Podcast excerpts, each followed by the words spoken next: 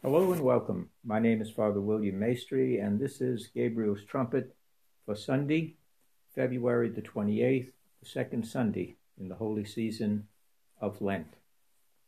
This Sunday, we turn our attention to one of the most dramatic scenes in all of Scripture, Old Testament and New Testament.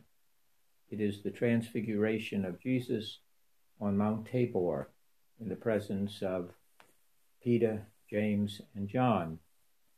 Uh, there are various versions of this in the Synoptic Gospels, Matthew, Mark, and Luke, but we'll center our attention on the Gospel of St. Matthew, chapter 17, verses 1 through 13.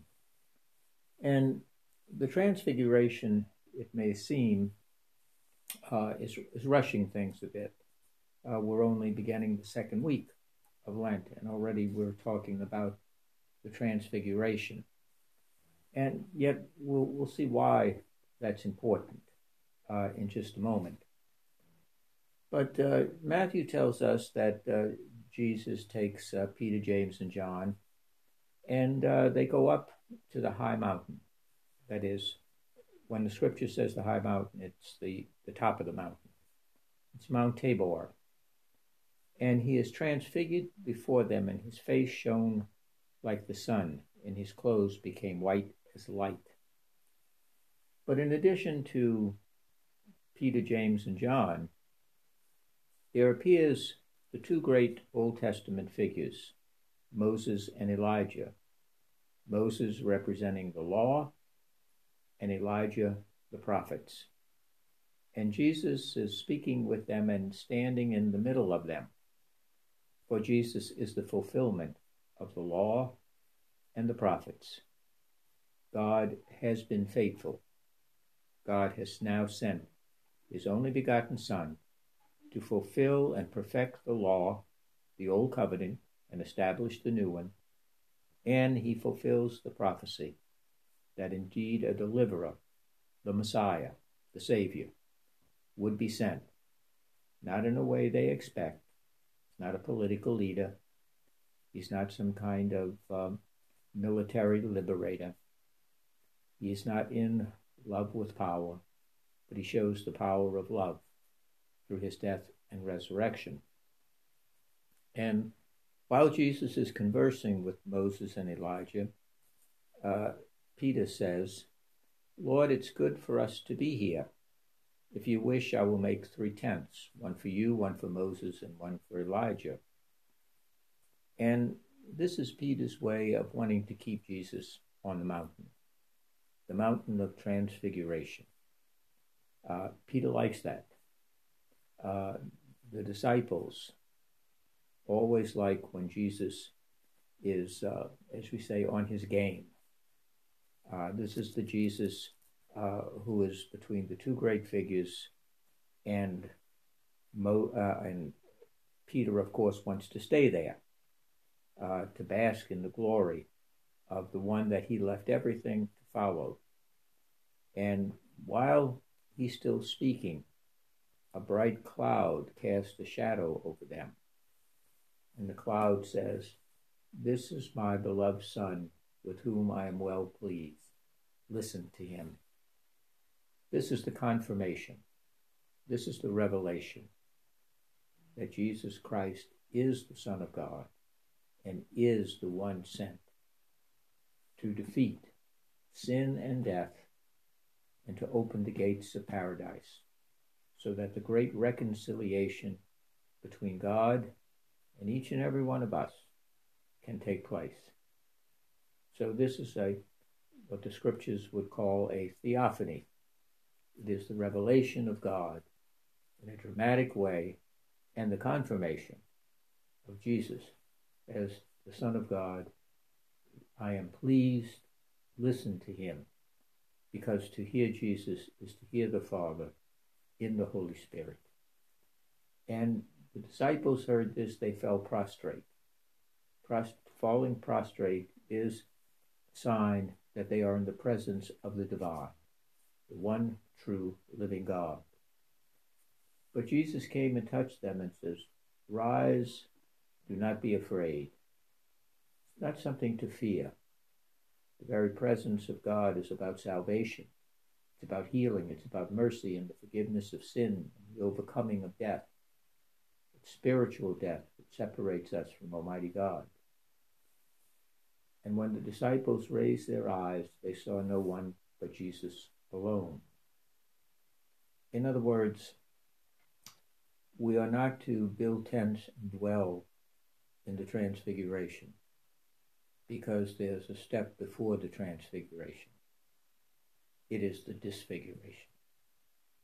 And that's difficult for all of us. It was difficult for Peter and James and John and the disciples that Jesus had to be disfigured before he could be transfigured. He had to go to the cross on Good Friday before there would be the glorification and the exaltation of the news that Jesus has been raised from the dead. There can be no crown without a cross. There can be no resurrection without the sacrificial death of the perfect Lamb.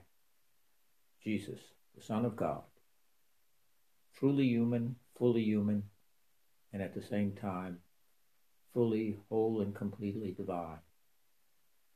Divinity and humanity meet. The only way that true healing can take place from sin is in the God man, Jesus the Christ. And in case they miss the point, as they're coming down the mountain, notice they're coming down the mountain. The church and each one of us, we cannot live on the mountain because we have a mission. We are mission to go and to proclaim that Jesus Christ is Lord, that Jesus has overcome our enemies of sin and death.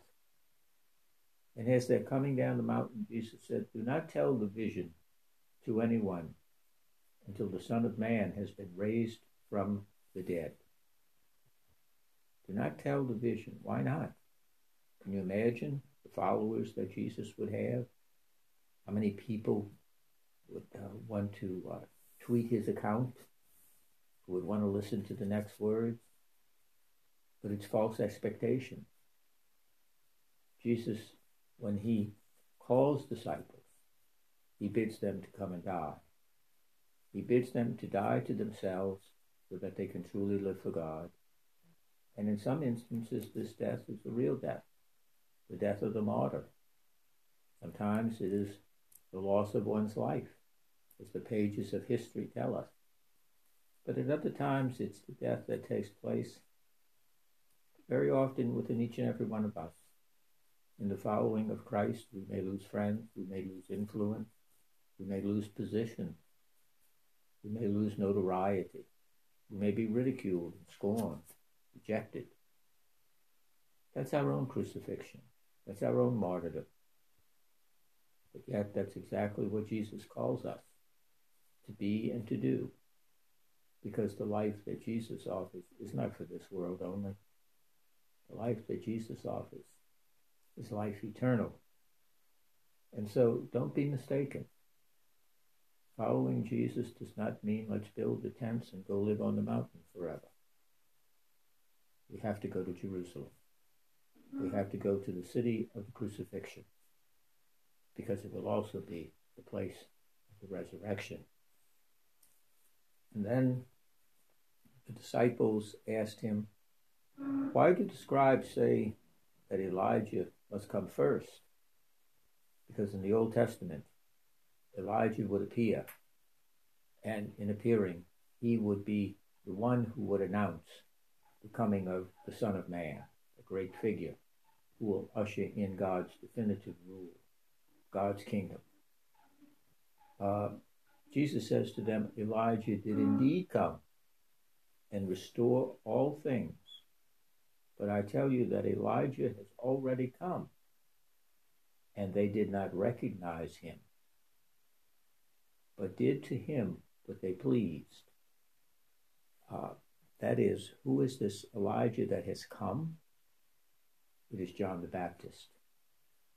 John the Baptist is the last great prophet, the one who points to Jesus, the Lamb of God who takes away the sins of the world. And John tells his own disciples, Go and follow him. I am not fit to carry his sandal strap. He is the one, he is the Lamb who takes away the sins of the world. My ministry is done. I have fulfilled my plan in salvation history by preaching the coming of the Messiah. I was faithful to being the voice crying in the wilderness Make straight ye the way of the Lord, clear his path. John the Baptist has done that beautifully. And John the Baptist will suffer a martyr's death. Once again, follow Jesus, and again, Jesus never promises total, complete bliss and peace, trouble free. It's just the opposite. Jesus promises you the cross but it is the cross that leads to the resurrection and eternal life. And Matthew tells us that um, the disciples uh, really did not understand all of this. So Jesus had to tell them directly so that they would understand. Jesus said, He's speaking of John the Baptist. John the Baptist, the great herald. So on this second Sunday, uh, we highlight the transfiguration of Jesus, and with good reason. Jesus is the Son of God. The very voice of God comes not from Mount Sinai, it comes from the cloud that appears over Jesus, surrounded by Elijah, Moses, and the three disciples, representative of all those who will come and be disciples of Jesus down through the down through the millennia. This is my beloved son. But, and this is a big but, but it requires coming down the mountain and resolutely walking, walking with Jesus to the holy city of Jerusalem the willingness to pick up the cross daily in the following of Christ. And in so doing, we will indeed face Gethsemane. We will face Good Friday. We will be laid in the tomb. But on that glorious day when Jesus returns in mm. glory, we will be called forth.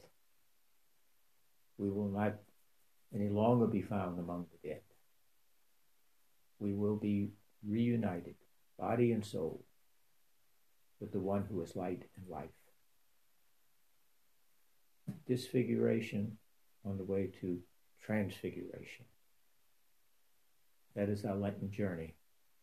And as we begin this second week, it is the journey that continues. And with God's grace, we will be with Jesus in Jerusalem for Jesus wants us to accompany him.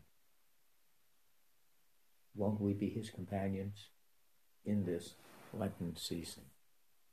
God bless you.